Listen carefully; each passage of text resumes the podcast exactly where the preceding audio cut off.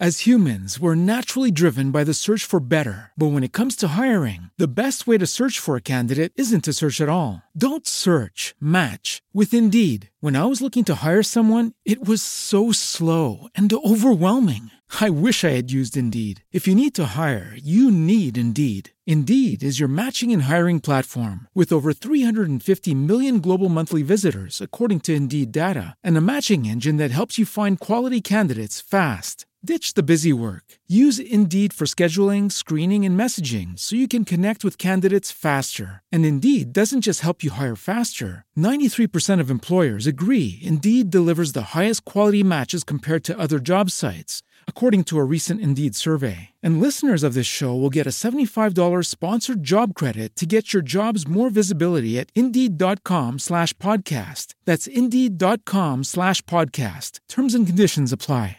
Judy was boring. Hello. Then Judy discovered ChumbaCasino.com. It's my little escape. Now Judy's the life of the party. Oh, baby, Mama's bringing home the bacon. Whoa, take it easy, Judy. The Chumba life is for everybody. So go to ChumbaCasino.com and play over 100 casino style games. Join today and play for free for your chance to redeem some serious prizes.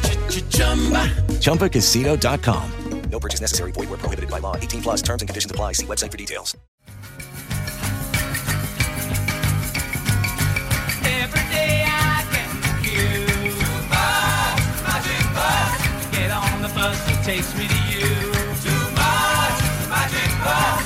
I'm so nervous I just sit and smile. Magic bus. Welcome to another edition of Now We're Talking. This is our fourth season of Now We're Talking. Uh, this is episode 43, and uh, it's hard to believe we've gone. We've had 43 episodes. It's shocking, really. But when you have that many episodes, you really start digging for uh, guests, and uh, and sometimes you just have to settle. Uh, so before I introduce our guests for today, a few announcements. This is our new and improved season, by the way. Be, be sure to check out my new cover art and bumper music, which the bumper music is actually The Who, right? Magic Bus, one of my favorite songs. I don't know who is it. oh boy, everyone's a comedian today. It is The Who, and uh, you just have to check it out for yourself. Uh, you can listen and view show notes at www.fcps1podcast.org or on Spotify, iTunes, or Google Play. Um, before I introduce our, our, our guest, Dr. Bill Bradley, um, I want to thank our sponsors, and uh, they include Stantec. Uh, Stantec is, an, is the architectural firm uh, for our project at Cedar Lee Middle School. We want to thank Bill Bradley and Dirk Jaffrey for, in particular, for g- agreeing to sponsor this podcast. Bill is actually our guest today. He's an architect uh, with um, principal architect. Is that what we call it? Is that what we're calling it? That's what they call me. principal architect uh, with Stantec, and uh, also Love and Co- Lewis. You like to host, don't you? You you host often, don't you? I try to. I try not to be you know, an introvert. That's good to know. Um, we have uh, uh, as one of our sponsors Love and Cup LLC, which is a personal chef business located in Orleans, Virginia. Um, and what this gentleman will do is come to your home, fix you an amazing meal. Um, he'll clean up, and he's out of your hair quickly, and uh, uh, and does a fantastic job. He's uh, he's quite the chef. Uh, his number is 434-996-7398, and you can also reach him at Chef David at loveandcupva.com. And last but not least, Joe's Pizza and Marshall, uh, where I I was just there this past Tuesday. I'm there almost every Tuesday with my family, and we will enjoy some um, uh, fried raviolis, uh, mozzarella sticks, pizza. Uh, I had the linguine with uh, red meat sauce this past Tuesday. It was delicious. And if you go there um, and you mention this podcast, you'll get 10% off your entire bill. Really nice people at Joe's and um, one of our favorite places to go, my family and I. All right, so very excited to have Dr. Bill Bradley with us today. Uh, I've known Bill Bradley for, I guess, over 20 years, going back to my days in Henry County, way back in the day. Um, Bill is Bill's company, uh, Stantec, is uh, is doing the project, and I say doing the project. Uh, Bill will talk more about exactly what what's involved with uh, design, etc. Uh, relative to the project at Cedar Lee Middle School, we had the groundbreaking last week. It was great, uh, really well attended. A lot of few people, a lot of great people there. Um, one of Stantec's outstanding employees, I'm going to get her name right. I think her name was On To Nguyen. That's Did perfect. that right? Absolutely. I strive for perfection. Uh, appreciated her being there, and it was a really cool event, um, and really, as I said, really well attended. So, but before we get started, Bill, uh, we have this thing we call bucket o questions. You have to pick a question out of this bucket. Whatever the question is, you must answer. That's really the only prerequisite. All right, Okay. a couple things before we get started. First of all, I've been to Joe's Pizza, I like Joe's and it's delicious. it is. It was really good. Second thing, I'm just now learning this is your 43rd podcast. Yes. When my agent called me and asked me to do this, he said it was your first ever, and that I would be your first ever guest. Um, your agent lied to you. Uh, you are my first ever architect to appear on the show. Um, I, I think our dozens of listeners out there will be disappointed uh, that you weren't our first guest. But um, you know what? If I could go into the Wayback Machine, I would make you our first guest. But I apologize. I mean, we can cut this thing off right now. No, no, this I'm I'm excited to be here, and I don't have an agent, by the way, but Bucket of questions. Bucket of Here they go. questions. You can read the question into the microphone and then answer. Pick any question you want.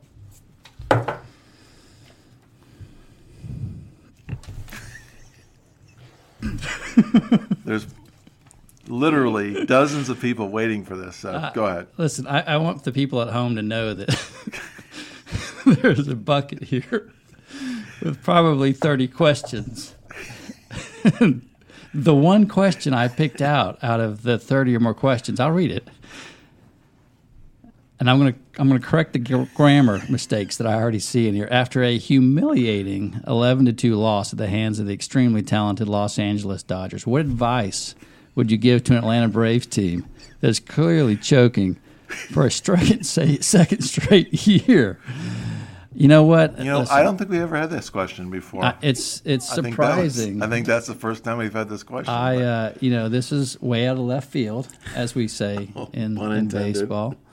Uh, I feel like you teed this one up for me. So, um, what advice would I have? Listen, dig deep, fellas, because how could you possibly blow a 3 1 lead in a seven game series two years in a row? Uh, It's unprecedented. I don't think it's ever happened in the history of, of baseball. I, I personally would be shocked. Honestly, the problem was uh, up 2 0 in the series, up 5 2 on the road in the eighth inning at the Dodgers, two on, a slumping Bellinger at the plate, a 1 2 count, and you serve Yeah. up a fastball. One two fastball. Why Not would you do that?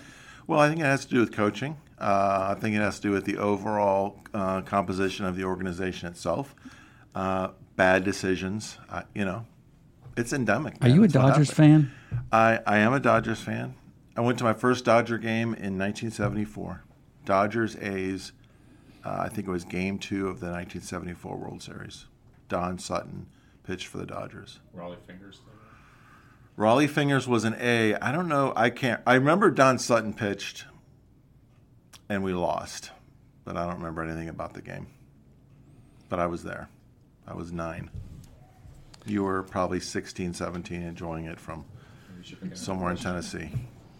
But anyway, that I really was wasn't. three You were three. ish. So uh, listen, if you, would you, if you want to pick another question, you you can. I'm going to take one more question. Take one more question. Oh, look at that. It's the same. All the same grammatical errors, too. I think we have some shenanigans going on here. I, these are listener generated questions. So I maybe there was just a lot of the same questions. I, I don't know. That's surprising. So let's talk about uh, Cedar Lee Middle School. Um, yes, let's do.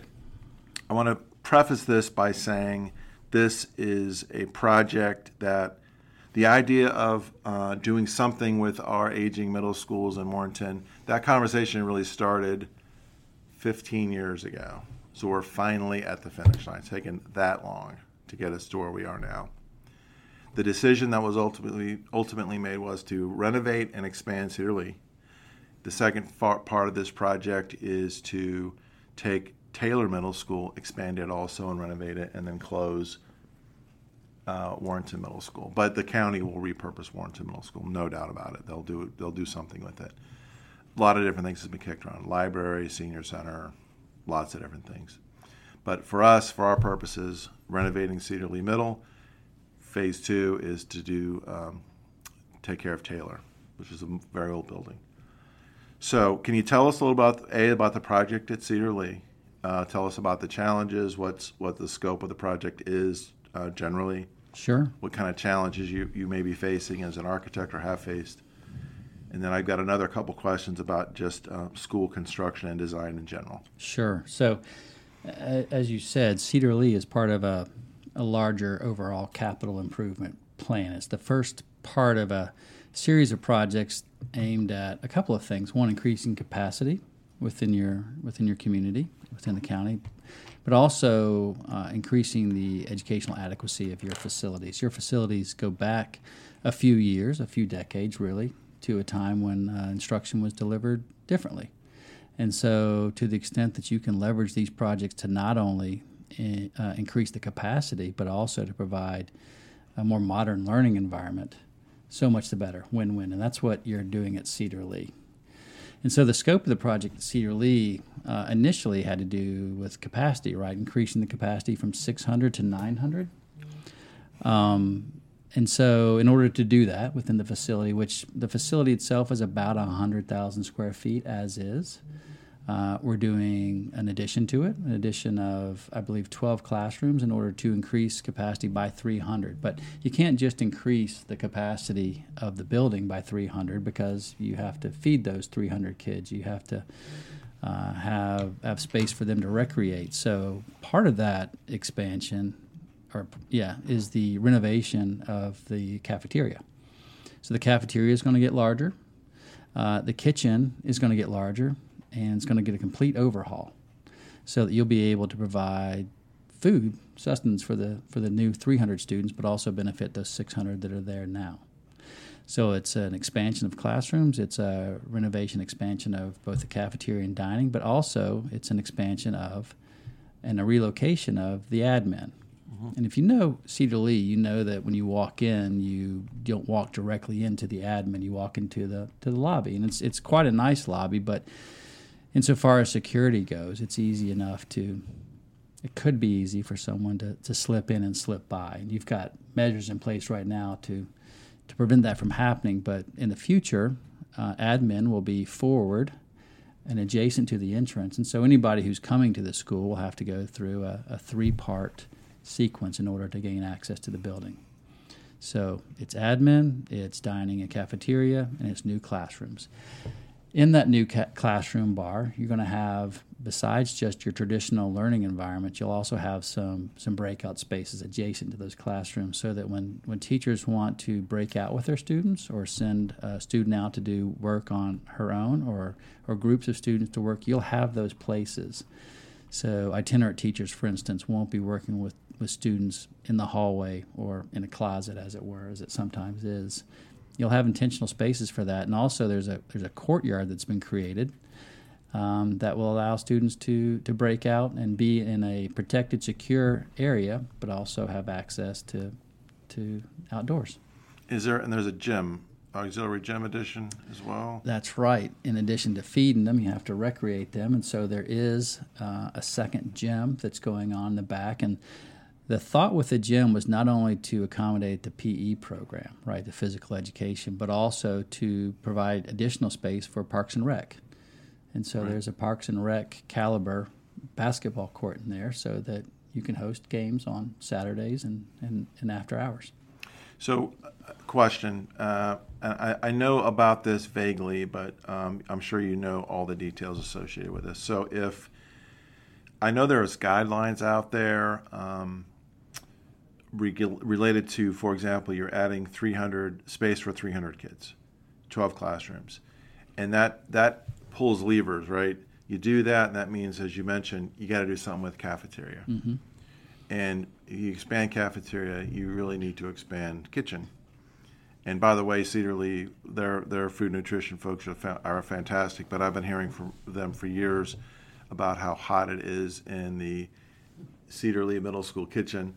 Um, but and then there there's another lever pulled or trigger for the a gym space. But what like where does that data come from? Like what who decides that yeah you're adding 300 more kids so yep you need to you need to add a uh, auxiliary gym or you need to expand the cafeteria. Is it sort of anecdotal or is there a formula that you follow? Well, we take our, our guidance from the, the school districts from with whom we work. And so I know that you had a plan in place. Your staff had a plan in place. And I imagine you probably referenced the Virginia Department of Education's uh, school design guidelines that provide some guidance and some some min- mi- minimum standard of quality uh, for for educating a quantity of students. So that might be one place, but but also sort of common sense, right? If you're going to have those kids there, you you really have to have a place to because you're not going to be able to put 300 more kids into a cafeteria on top of 600 kids, even even when you break it down into four lunch lunch cycles, um, and then having the gym likewise needing that extra space needing that extra teaching station so that you can cycle the students through uh, efficiently and everybody can have access equal access to, to physical, edu- physical education. Yeah, that, and that's a question you, you hear every once in a while. Like, what, why, why are you doing? Why are you adding an auxiliary gym? Like, for example, why aren't you adding? Why are you adding an auxiliary gym and not a new auditorium? Mm-hmm. Well, because you're not. You probably aren't going to utilize the auditorium to the extent that the gym's going to be utilized. So you, it's common sense. You just kind of use that as your guidepost, right? Um, I did want to ask you about. Um, let's see, where, where was I going? This is probably the part you'll end up editing this out because I've lost my train of thought. i'm there. hoping you're going to edit the first part out No way. entirely It's staying in. Um, I was going to ask you something specifically about Cedar Lee. Oh, I know. I, when my first teaching job, you don't mind if I tell you a little personal story, do you? Go. Thanks. um, my first teaching job was at Nyack High School in Nyack, New York, and the school was ancient, and it was badly overpopulated, and we had six lunch shifts, six total lunch shifts. So they were constantly rotating kids in and out of the cafeteria. So anyway, uh, you might so far be the worst guest we've had, but uh, honestly He's what, like am, taking what am i doing i'm listening to your story it's the first time you okay, taught you we're, were we're going to edit this out. reno nevada Anyway, um, Nyack High School, just a, a old. It was probably on four or five different levels. Um, way too small. They ended up building a new high school, but I remember those those six lunch shifts because I was twenty three years old, brand new teacher, male, single, and I did lunch shifts, lunch duty all the time. I mean, that for whatever reason, I got assigned to a lot of lunch duties, and it was it was crazy. But in terms of school design generally, um, this is where I was going with that. Um, what are the trends? Like, what is changing as far as school design? Now, you just mentioned one, which is the, the these um, uh, spaces, larger spaces where kids can gather, uh, learning spaces, uh, community spaces. That's a new thing, relatively new, as opposed to building schools with computer labs, which architects, school divisions seem to be moving away from. Um, there's not a need for standalone uh, computer labs like there was 20 or 30 years ago. So, what are some other things? Like, what are some things that are changing with school design? Uh, what are what are school what do you, what do you hear from school divisions in terms of their needs or their wants that are different than they were 10 or even 20 years ago? Can you just comment on some of those pieces? Sure, and I want to go back to the, the the variety of spaces and places that we talked about. Some of those kinds of things we have at Cedar Lee. Um, let me say that unfortunately, school design is largely unchanged over many many decades, and that's in due in large part to to momentum, right? But I've seen a paradigm shift in the last ten or fifteen years, and maybe some of it was was born out of the idea of 21st century schools. But but really, what happened was that as our country, our economy transitioned from an industrial to a post-industrial model, right? The the curriculum transitioned from a one-size-fits-all approach, right, where students were kind of products, right? A one-size-fits-all approach to education, where teachers were largely uh, at the head of a class, uh, teaching to the mean, to a, a much more individualized approach to education. Is that fair to say? Yep, absolutely true. recognizing the, the differences among students, different learning styles, um, and the need to um, give students more ownership of their of their education. Now that doesn't diminish the role of the teacher at all.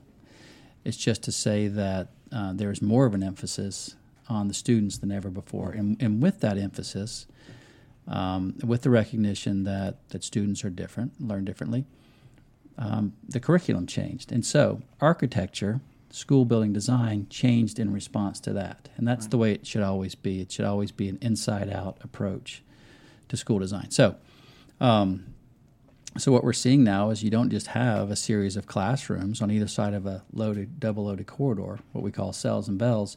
You have a variety of spaces and places for teaching and learning, differentiated instruction, one on one, small group, whole group, combined studies. And so the building has to have spaces for that. Otherwise, the teachers are, are left with just the only option of sort of lecturing in their classrooms. Well, um, you're obviously speaking to the choir here, um, partic- particularly the, the whole room Tara, Lewis, me. Um, what we've been doing in education for the last 120 years really hasn't changed much, right? And the educational system and the process and the school design and the daily schedule is really was really modeled after what we were doing during the Industrial Revolution in the United States. If you want to watch a great uh, 10 minute clip about what the, how this happened. It's Sir Ken Robinson. Can't think of the title of it, but it's just, I, I've referenced it before on this show. We'll put it in the show notes. Great. I mean, it's a fantastic 10 minute. I know it well, Yes. where he's drawing on the blackboard. Yes, really good. That's just fantastic. just talking about it hasn't changed much, and so I'll just synopsize it really quickly. Hasn't changed much. The same kids continue to not perform as well or do as well in many cases because we haven't looked at them as individuals. What do those kids need individually? We've looked at them as sort of the haves and have-nots. The the really good students they go on to college, and then the students who aren't so good, they go on to do whatever. Well, if if that applied to um, all of us, then I would be in that second group because I was a terrible student. Um, but anyway, all that to say, it's it's got to change because the same kids that were being unsuccessful 50, 60, 70 years ago are still being unsuccessful.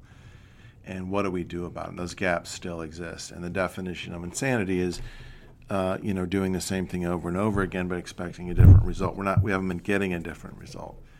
In Fauquier County, I think we are getting a different result because our, our graduation rates for subgroups, black students, students with disabilities, Hispanic students, they're about the same as they are with um, all of the students. They're, they're roughly the same.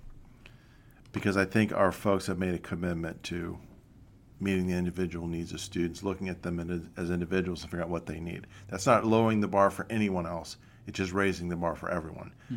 Um, and that's so important. So when you think about school construction and design, because I understand, I've read recently that you are the chair of the Association of Learning uh, of Learning Environments, and that's an international organization, isn't it?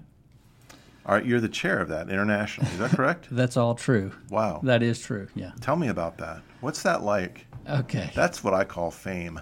So I want to. I'll come to that. I, I appreciate you asking me about that. I'm surprised you know about these things. My, my, did my mom phone in? Dorothy? Yes. Mantooth? Yeah. No, She's a great, she's a All good right. lady. The uh, I'll, I'll get to that in just a second, but uh, I wanted to pick up on something that, that you said earlier. You were talking about CTE, and you asked me about trends in education, and Was it pretty profound what I said? it's always Okay, profound. keep going. Do you want to read a question from the audience? Uh, So all the questions are the same this week for some reason. The um, y- you ask about trends, and so that's another trend in education that has uh, yielded um, new new d- trends in school design, and it's this idea that uh, you talked about tracking, you talked about students being tracked for college or for the workforce, and and that's resulted in a lot of disparity, right, and a lot of um, stigmatism. But of late, really in the last 10 to 15 years, um, CTE has become uh, one of the most exciting and, and, and thoughtful pieces of, of curriculum, right, at, at the high school level Agreed. and trickling, trick, trickling down to middle school. You mentioned Dirk Jeffrey earlier, one of the one of the sponsors here. He wrote an article not long ago called "It's Not Your Daddy's Shop Class Anymore," and it's really a recognition of of the of the good things that are being done to to do a couple things. One, to to um, get certifications for students, uh, so that when they um, graduate from high school, they're they're more ready to enter the workforce than ever. But it's also a, a blurring of the lines between traditional career and technical education and what we might call advanced placement education. Um,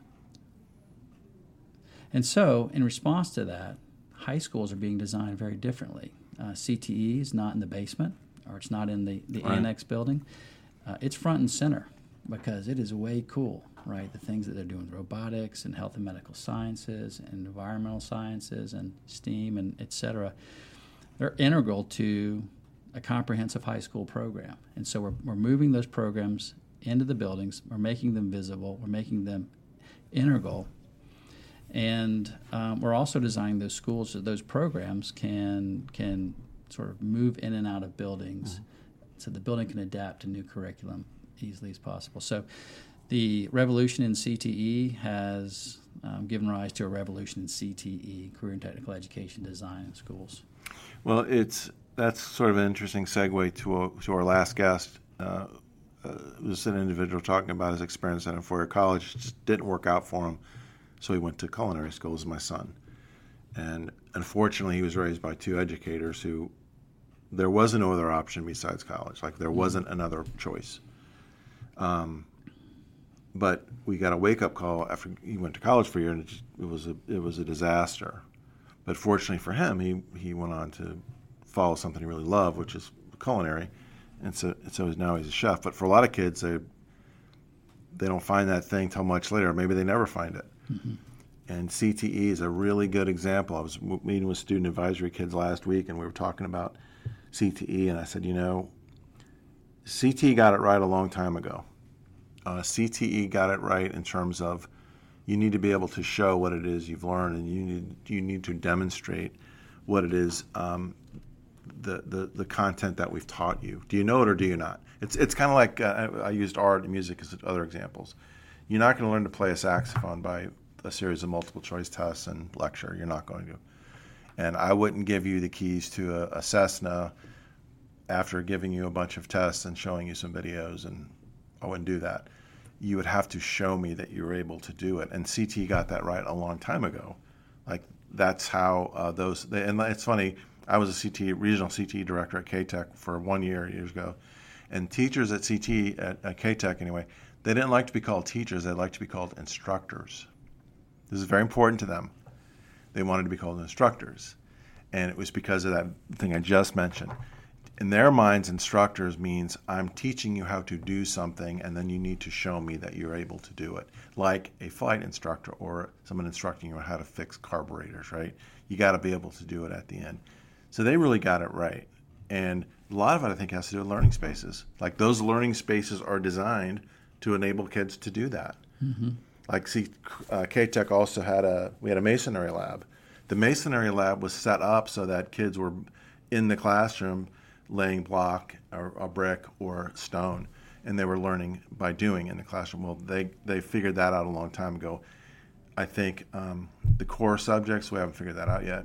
I mean, we're getting there, but just the idea of having these open learning spaces um, where kids can go and um, you know just move around a little bit, get their blood flowing. That's that's a little tiny example, but it's a it's, it's an important example.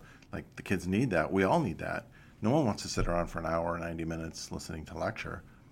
Um, and again, I keep repeating the piece about CTE. This think CTE. We could have learned a lot from CTE many years ago, but we didn't because we thought well, they're in the basement, you know, or they're or they're in that other school down the road, you know. And it's like it was a stigma attached to getting on the bus and going in Greene County, for example, where I was. You get on the bus to go to the tech center to take nursing. There was a stigma attached to that because you're leaving your buddies and and that wasn't necessarily a positive thing. You know, if it was, it's there in the school and you're dedicating space in your school, an appropriate space. I mean, I go on and on about this. You know, we've just converted our culinary, our uh, uh, not home ec. They don't call it home ec. They used to call it home ec. Family and consumer Well, sciences. we, yeah, we converted those spaces at our high schools into culinary labs, and that's that was appropriate. Mm-hmm. We're not really teaching home ec anymore. We're teaching kids how to be work in a culinary environment. So we have to give them the right environment, and that's what we did. That was huge because those those those programs have now jumped up and been very successful. So I just think the whole process I think is interesting. Uh, you know, school design in general. So, so what are some things? Um, and this is a little bit of a, of a sticky, but I wanted to ask you about uh, budgets, right? I'm assuming that you were you've done a lot of projects. Uh, I, A lot. I know that. Yeah. I mean, I remember 20 years. Yeah, I remember VM when you were at VMDO years ago. I mean, yeah, that was. I, I don't think they exist anymore. But uh, after you left, they they really struggled. Um, but you know, um, again, I forgot where I was going with that. Why do you do that to me? This is your fault. Uh, oh, uh, budgets. Yeah, here we go. uh, the budgets piece. It's like um, in Fauquier County, budgets are everything. Like a construction budget, it's a big deal. When you when we put this project out to bid, every piece of it was vetted in order to get the, the most bang for your buck in terms of, uh, of the budget for the project. I'm assuming there are school divisions out there. I don't know where they are. Not as big a deal. Um, I think I just read about a school construction project in Stafford. It's 125 million dollars, I believe, for a new high school. Um, do you encounter wide variation on when working with school divisions as far as just uh, on one end you have the trying to save as much money as possible and cut as many corners as possible versus school divisions that say just give us what it is we want. We want the best for our kids and we're not that concerned about budget. So you have you have both ends of this. You have you know we're trying to spend as little as we as we can versus budget doesn't matter. What's what's most common or is it something in the middle I don't think I've ever encountered a school district or a community that wasn't concerned about budget. People come at it from different angles, but but budget's always a, a consideration um, because schools compete with, with other needs in the community. But there's no question that the schools are, are vital to the overall success and economic health and well being of a community. And so, an investment in the schools is fundamentally an investment in the communities. The the problem that we encounter most often is under budget, and we work with school divisions that have very um, thoughtful and experienced finance departments, but school construction isn't necessarily their bailiwick, and so they they they they pull references and they use comparables like how much did a school cost over here?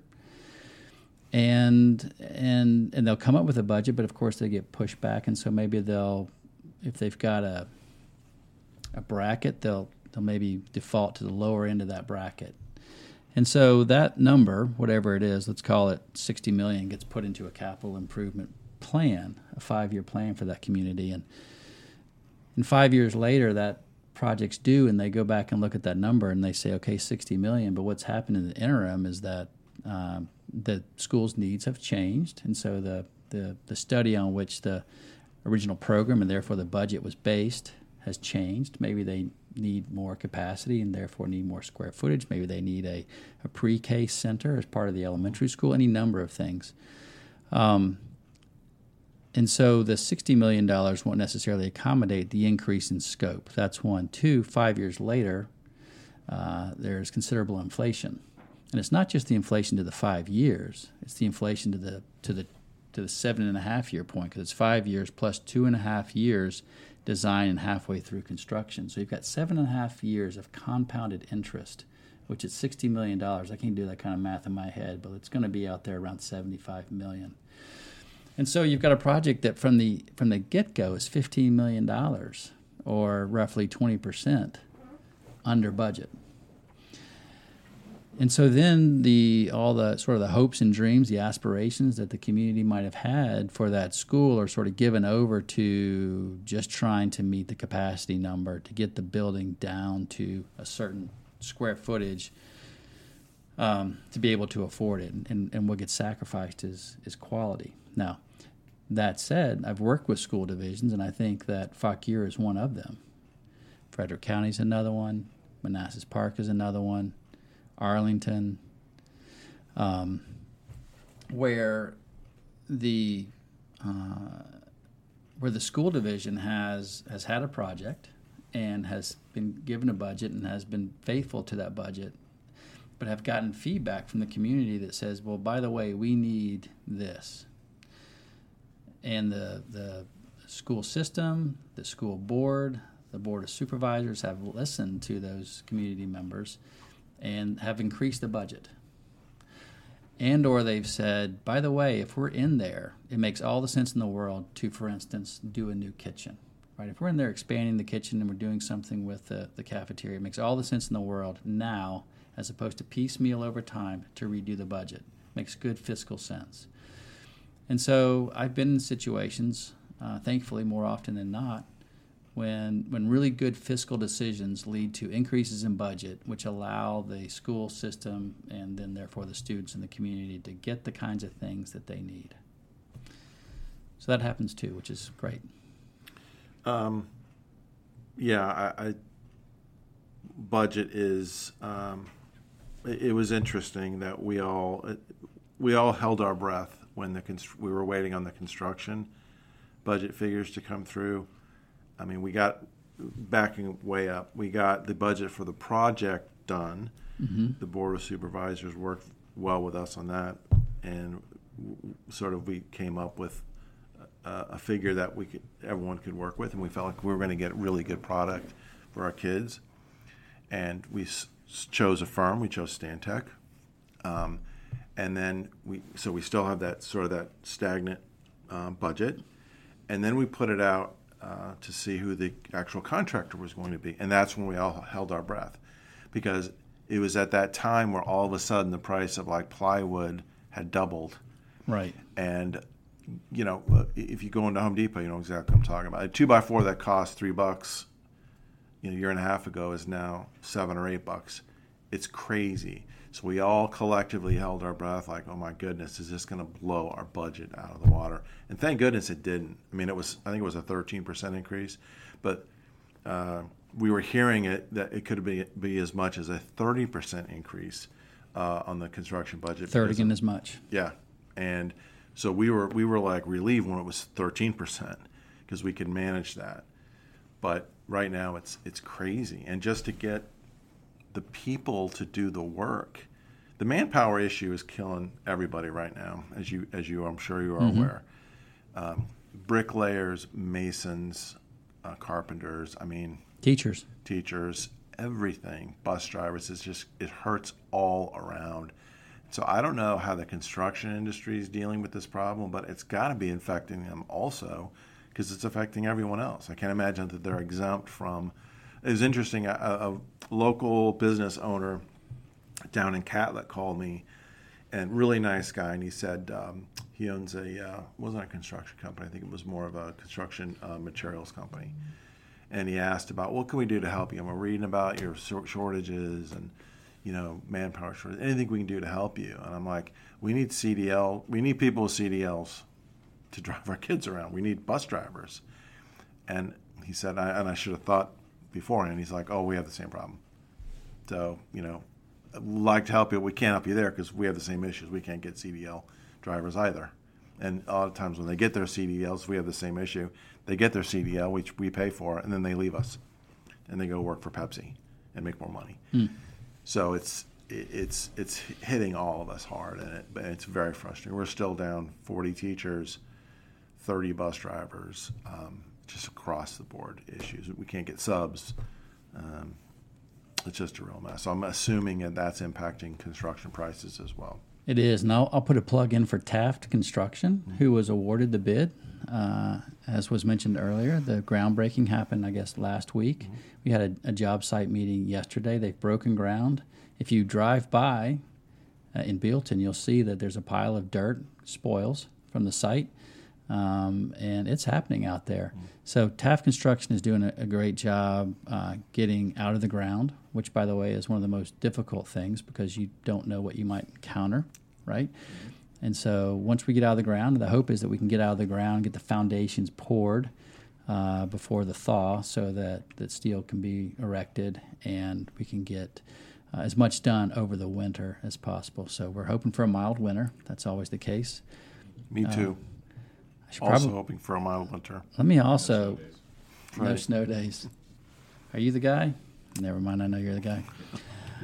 Let me let me also uh, say thanks to the the folks who are on our engineering team, uh, Ascent Engineers, who's doing the mechanical, electrical, and plumbing out there. Uh, Nyikos, who's doing the food services, so that whole kitchen renovation. Uh, they designed and specified that. Working with Fox and Associates and Springpoint on the structural engineering, and Timmons is doing the landscaping and civil, and then Polysonics is doing the AT.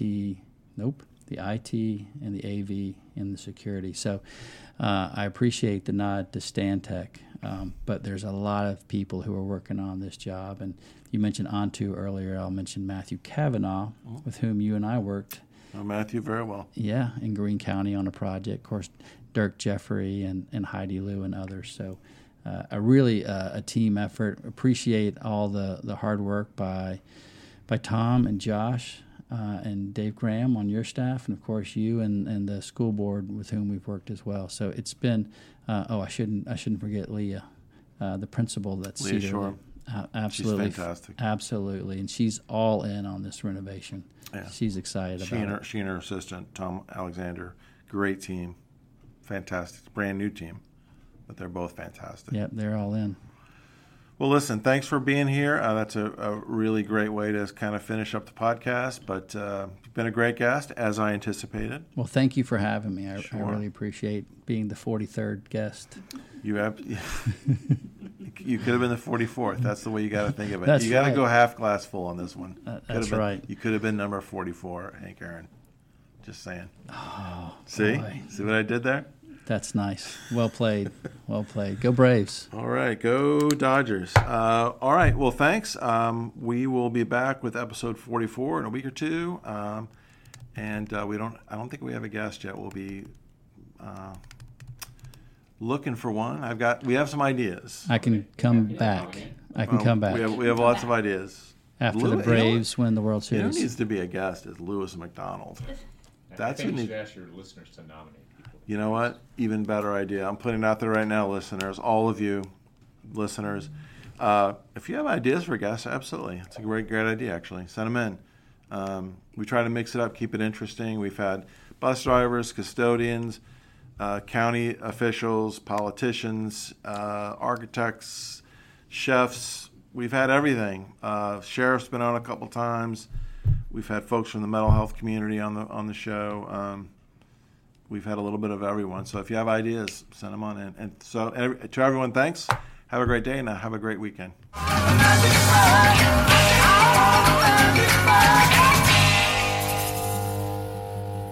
With Lucky Land slots, you can get lucky just about anywhere. Dearly beloved, we are gathered here today to. Has anyone seen the bride and groom?